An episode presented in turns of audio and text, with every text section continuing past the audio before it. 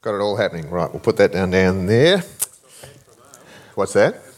Not bad for a bloke. Yeah, not bad for a bloke. That's right. Well, there's some here. That's good. We haven't all gone away for the last shred of maybe a bit of sunshine or warm weather. Look, I, um, I don't speak very often, obviously. I quite like it that way. Um, and look, I don't speak often because I really, I, only want to speak when I actually have something to say. And not to say that uh, others don't have something to say, but some of our team are blessed with lots of things to say. And uh, that's fine with me. But today, um, I've got something to say. Um, today's message is one that's been brewing uh, in me for a long time, perhaps 15 years or more. But, you know, I've never quite been able to get a handle on it, and I've never quite been able to get a handle on how to communicate it in truth and in grace without not serving up an unhealthy side of judgment. Ooh. I feel like the time has come, but I might be wrong. So if I am wrong, please accept my apology in advance. And uh, accept my apology if this is all just an unhelpful rant.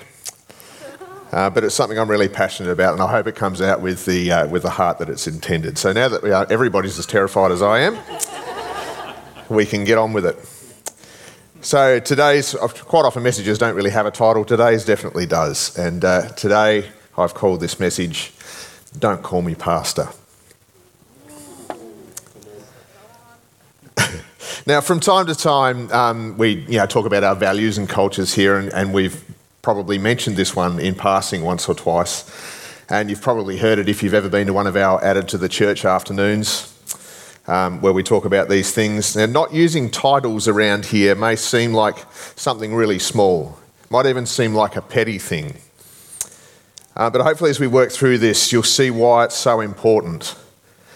Uh, and I hope I can communicate that this actually isn't a small thing, but rather it's a habit that may have crept into the church as a symptom of a much greater and perhaps even more sinister root that is growing a tree that's producing rotten fruit. So let me preface all this by saying that I know in this room, uh, for the vast majority of us, I'm preaching to the choir, and we all understand this. But uh, what I hope we take away is an understanding of how to call it out and help others through it. Um, much of the wider church doesn't function this way.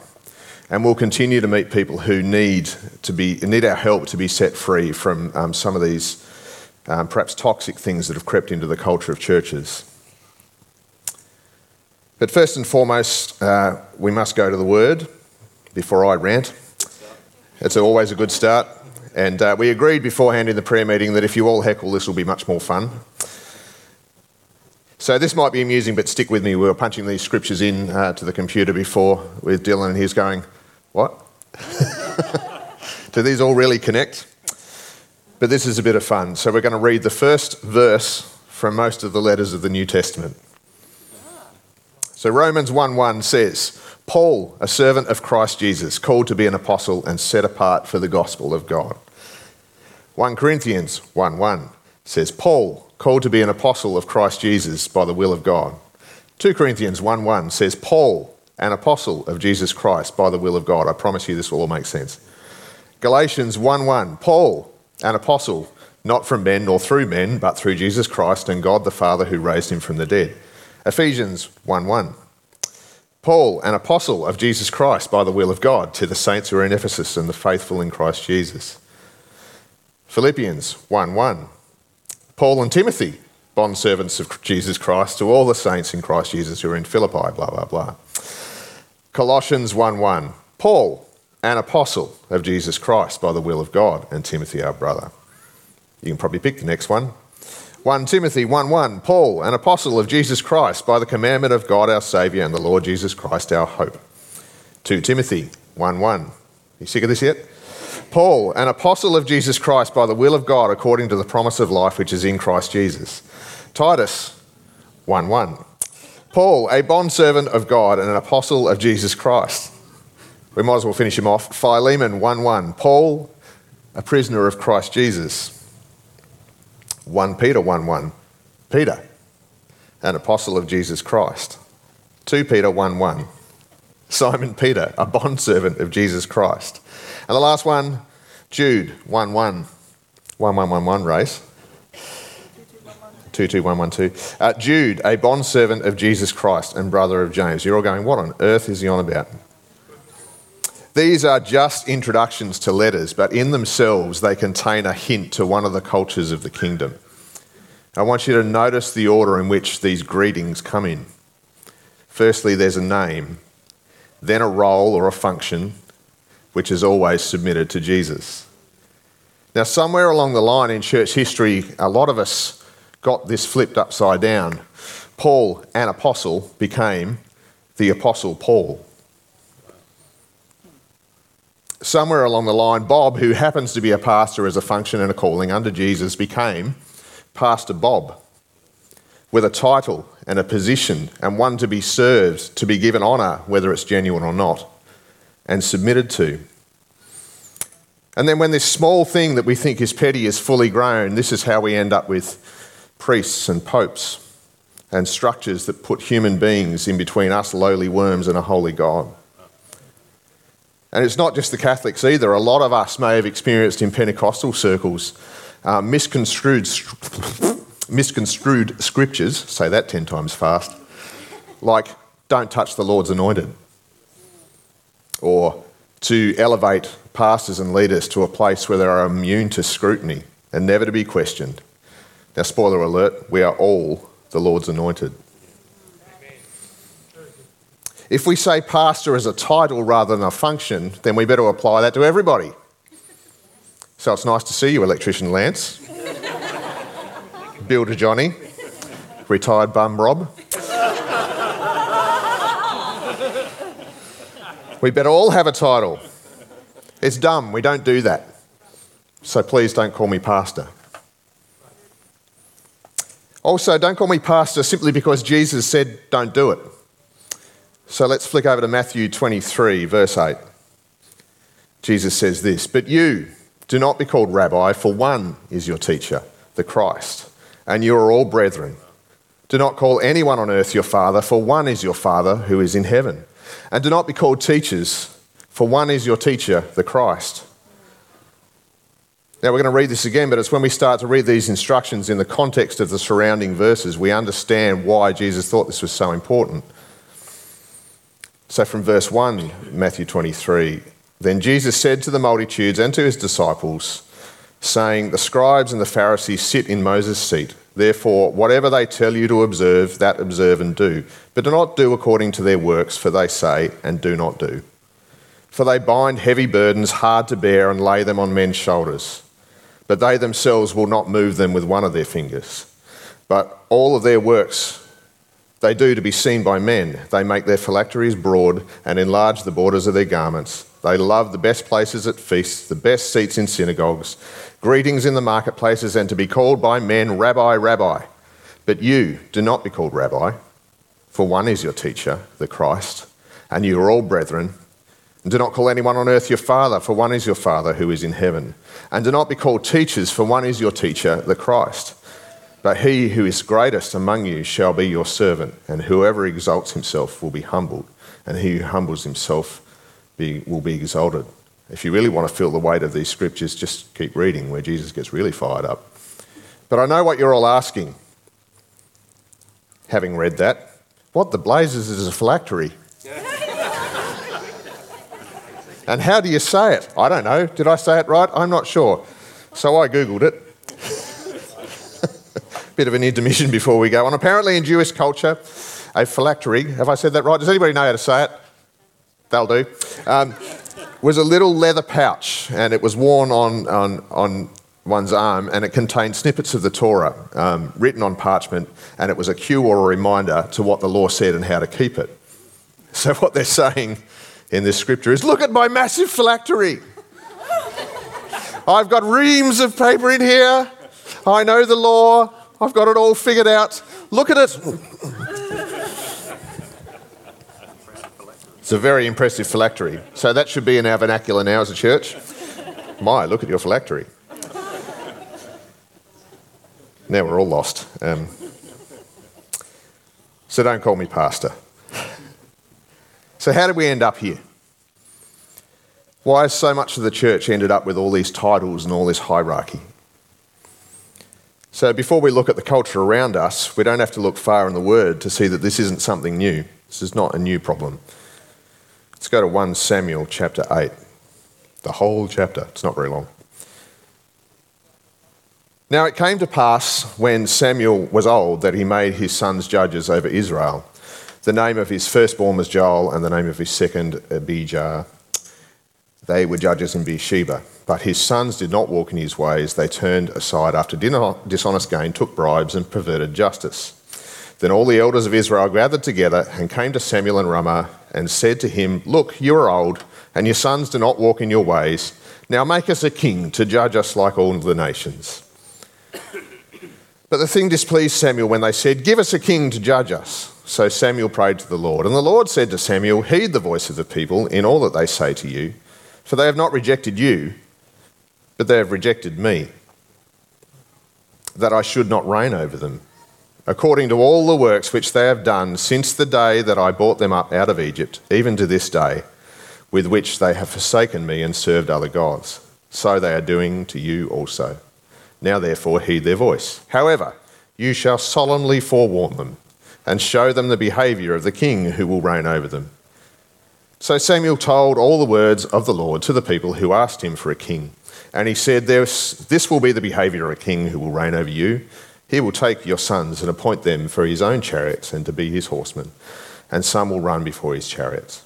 He will appoint captains over thousands and captains over fifties, will set some to plough his ground and reap his harvest, and some to make his weapons of war and equipment for his chariots. He will take your daughters to be perfumers, cooks, and bakers, and he will take the best of your fields, your vineyards, your olive groves, give them to his servants. He will take a tenth of your grain and your vintage and give it to the officers and servants. And he will take your male servants, your female servants, your finest young men, your donkeys, and he will put them to his work. He will take a tenth of your sheep, and he will be, and you will be his servants. And you will cry out in that day because of your king, whom you have chosen for yourselves, and the Lord will not hear you in that day. Nevertheless, the people refused to obey the voice of Samuel, and they said, no, but we will have a king over us, that we may also be like all the nations, and that our king may judge us and go out before us and fight our battles. And Samuel heard all the words of the people, and he repeated them in hearing of the Lord. So the Lord said to Samuel, Heed their voice and make them a king. I love the way this plays out. Israel demands a king. They want someone they can see, they want something new, something exciting. So Samuel goes to God and says, Well, what am, what am I supposed to do with this? And God's answer is essentially, Well, they're free to choose, but this is what will happen. So go and tell them that. So Samuel goes and tells them, and Israel sticks their fingers in the ears and says, La, la, la, la, la, that sounds great, give us a king. And God says, Okay, but I say I didn't warn you. So, coming forward to the here and now, to today, so many of us are still looking for a king that we can see. We live in a world that's driven by celebrity culture, where we have multi billion dollar marketing industries that are all trying to get into our heads and to tell us what to like and what to think. The world's systems and structure of leadership are all built on hierarchy and control. And I think, whether we realise it or not, sometimes the church has tried to mash the cultures of the world together with the cultures of the kingdom and make something good out of it or take the best of the world and make it serve the kingdom, or redeem that which was stolen by the world and make it work for the church. Israel's Give Us a King has become our modern day Give Us a Celebrity Christian who we can see and idolise, who we can place all our hopes and expectations on, and who we can be certain will never disappoint us. I was speaking to someone once who had been to a conference and uh, Chris Tomlin was a guest worship leader there. And the excitement that they came back with was I got to see Chris Tomlin. I was sitting in the fourth row back and it was like I could reach out and touch him. He was there. And I just remember going, oh, wow. Like, first and foremost, because I know Chris Tomlin would be horrified. but how did we end up here? Have we just substituted our favourite magazine face for a Christian magazine face. And again, I know I'm preaching to the choir, but, but you know, we get all excited when a famous person comes to Jesus. I'm thinking of Kanye West or Bieber or how someone cool has gotten saved, and, they, and then we all do this massive pile on about how God is going to obviously use them to make Jesus cool again, make him relatable to everybody. You know, guys, I'm pretty sure that Jesus just wanted their hearts. But our human culture of fame and celebrity is never going to play well with a Jesus who is looking for our surrender and our humility. Guys, it isn't working. We've got a problem. So, while ever Satan is the ruler of this world, the cultures of the world are never going to be compatible with the kingdom. Jesus came to give us victory over the culture of the world and to show us a totally new and a better way. We can't expect to have a foot in both kingdoms and expect that they will play nicely together. The kingdom of God always has been and always will be countercultural. The kingdom of the world is all about celebrity, it's about getting ahead, it's about hierarchy, it's about submission to leadership, about establishing control and one upmanship. These things don't work when we bring them into the church. Guys, I'm tired. I'm tired and I'm kind of sad when we keep hearing all these stories of those who have fallen, all these role models who have dropped their bundle. And I'm not going to name any names, but there are so, so many. And it follows from there that there are so many people who are hurt and disappointed and have even abandoned their faith because their favourite celebrity Christian leader isn't all they wanted them to be. What a tragedy. And while we keep elevating them to this famous standing, the thing that strikes me is that in a fully realised kingdom culture, we wouldn't even know their names, let alone their mistakes becoming news. So now what? What are we going to do about it? What has to change? And in understanding this, and this, forgive me, I might get ranty. In understanding this, we, uh, we do have to manage all these things in tensions, but really, do we need all the big conferences and all the big events? Do we need all the marketing with the posters and the big names that draw a crowd? Come and see my gift, or come and see my expensive sneakers? Do we have to have all the social media profiles? Do we need to follow our favourite preacher or Christian musician's every move? Who cares what they had for breakfast? Or which brands they endorsed because they gave them free stuff to tell us all about? And this is important to me. When did worship become a marketable commodity? When did it become a genre of music? A category on Spotify? Or when did it become a career option if you don't make it in the country scene in Nashville? It's true, guys. It happens. And do we need all the books filled with someone else's latest revelation fed to us secondhand? Rather than going to His word for our own firsthand? Do we just accept something as truth because of some bloke's name on the front cover? Why do we even need a name on the front cover? We only know the name because a marketing agency wants us to, so they can sell more books. I might be getting judgy. So, what if it's a New York Times bestseller because the distribution agency did some clever tricks with wholesale purchasing so that they could get the numbers up before it was even in the bookshops. It happens, guys. How did we end up with big names? How did the word celebrity ever become associated with ministry? How did fallible men and women find themselves in such lofty, elevated positions in our hearts and minds? And here's the rub. Well, we did it. I've done it. Like the Israelites, we still keep trying to build a throne and saying, Give us a king to sit on. Jesus said, My yoke is easy and my burden is light. But we fashion a yoke of lead weighed down with all the things of this world, with the gold, the glory, and the girls, and we expect a fallible human being to wear it. Then the world closes in and it becomes totally crushing, but still the wearer is expected to carry it because they must keep up appearances. They convince themselves that they're just weak and can't hold it up, so they just have to go to God for more strength, when all He expects of them is to just take it off. Then the world's yoke gets heavier and heavier until it breaks them, and is any wonder? Then the media picks it up and they spread it everywhere, and we all talk to each other about how disappointed and let down we are that an imperfect person sinned. Surprise, surprise. And now they've got to deal with it publicly under everyone's expert scrutiny. Instead of being in the privileged position that the rest of us are when we sin, and we all do, to just go to our gracious Father who deals lovingly with our hearts and doesn't broadcast it on Facebook. So, what do we do about it all? How does it change? And again, I know I'm preaching to the converted, but how do we help those around us as well navigate all of this in a better way?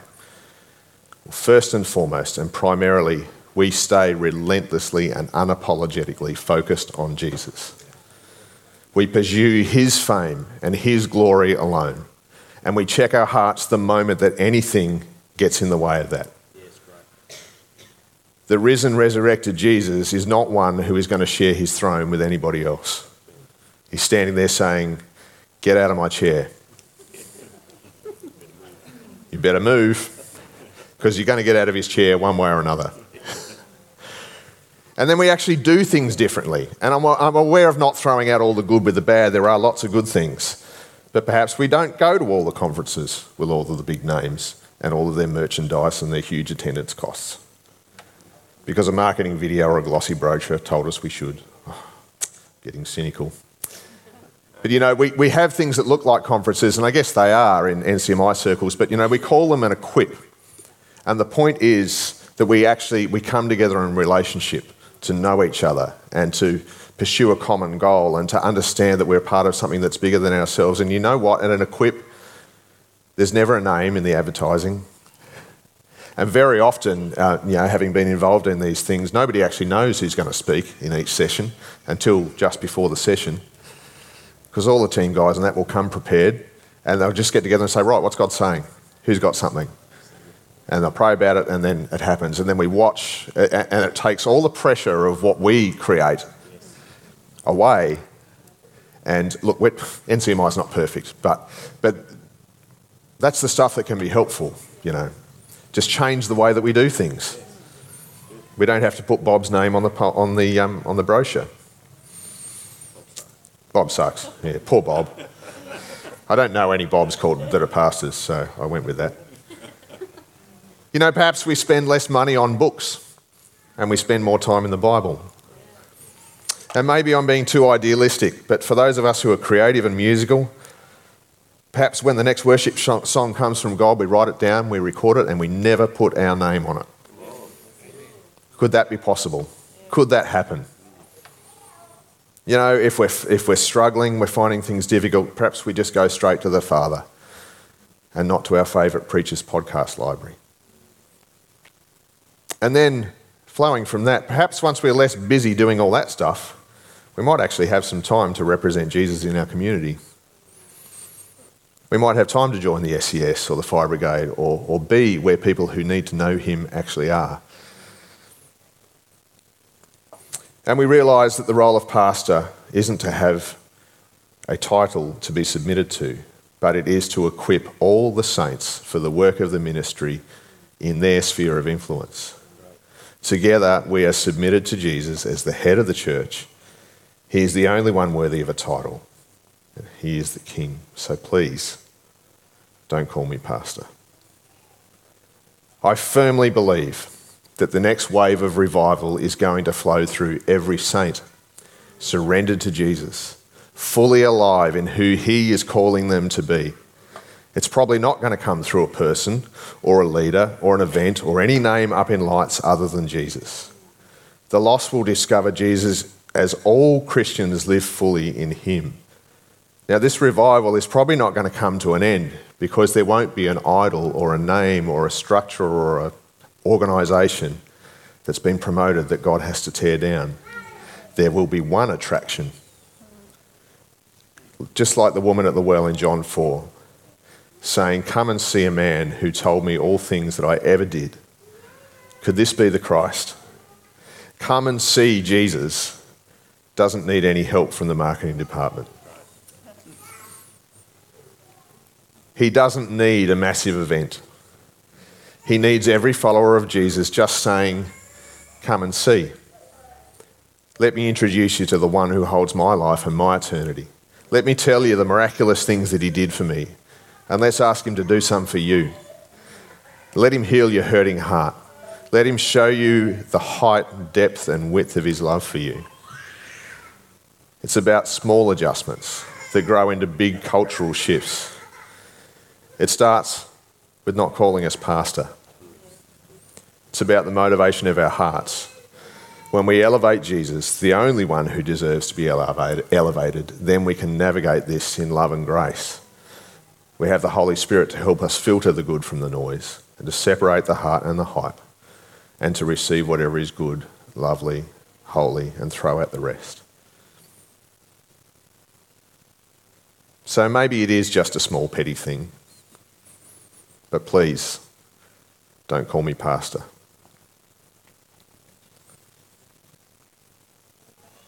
We thank you, Jesus, for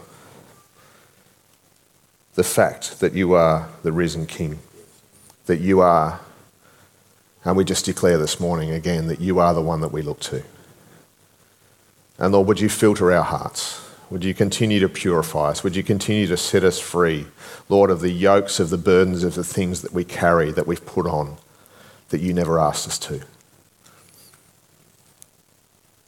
Would you identify where we've added stuff that's unhelpful to what you're doing? And this is just one thing, but there might be many others.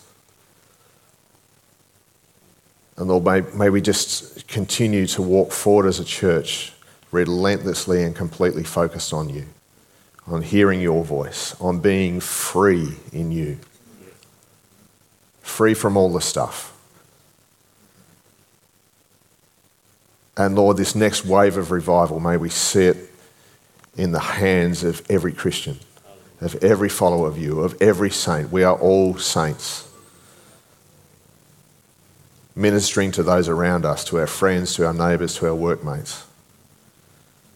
And we thank you, God, that that is a revival that isn't going to come to an end because it doesn't have a focal point other than you, Jesus Christ. So we worship you this morning. We thank you that you're changing our hearts. And if any of that was my ranting, Lord, may it wash off. But Lord, as we prayed in the prayer meeting beforehand, may your rain come and wash away the things that we've added. We ask you in Jesus' name, heal our hearts. Amen. Are we okay?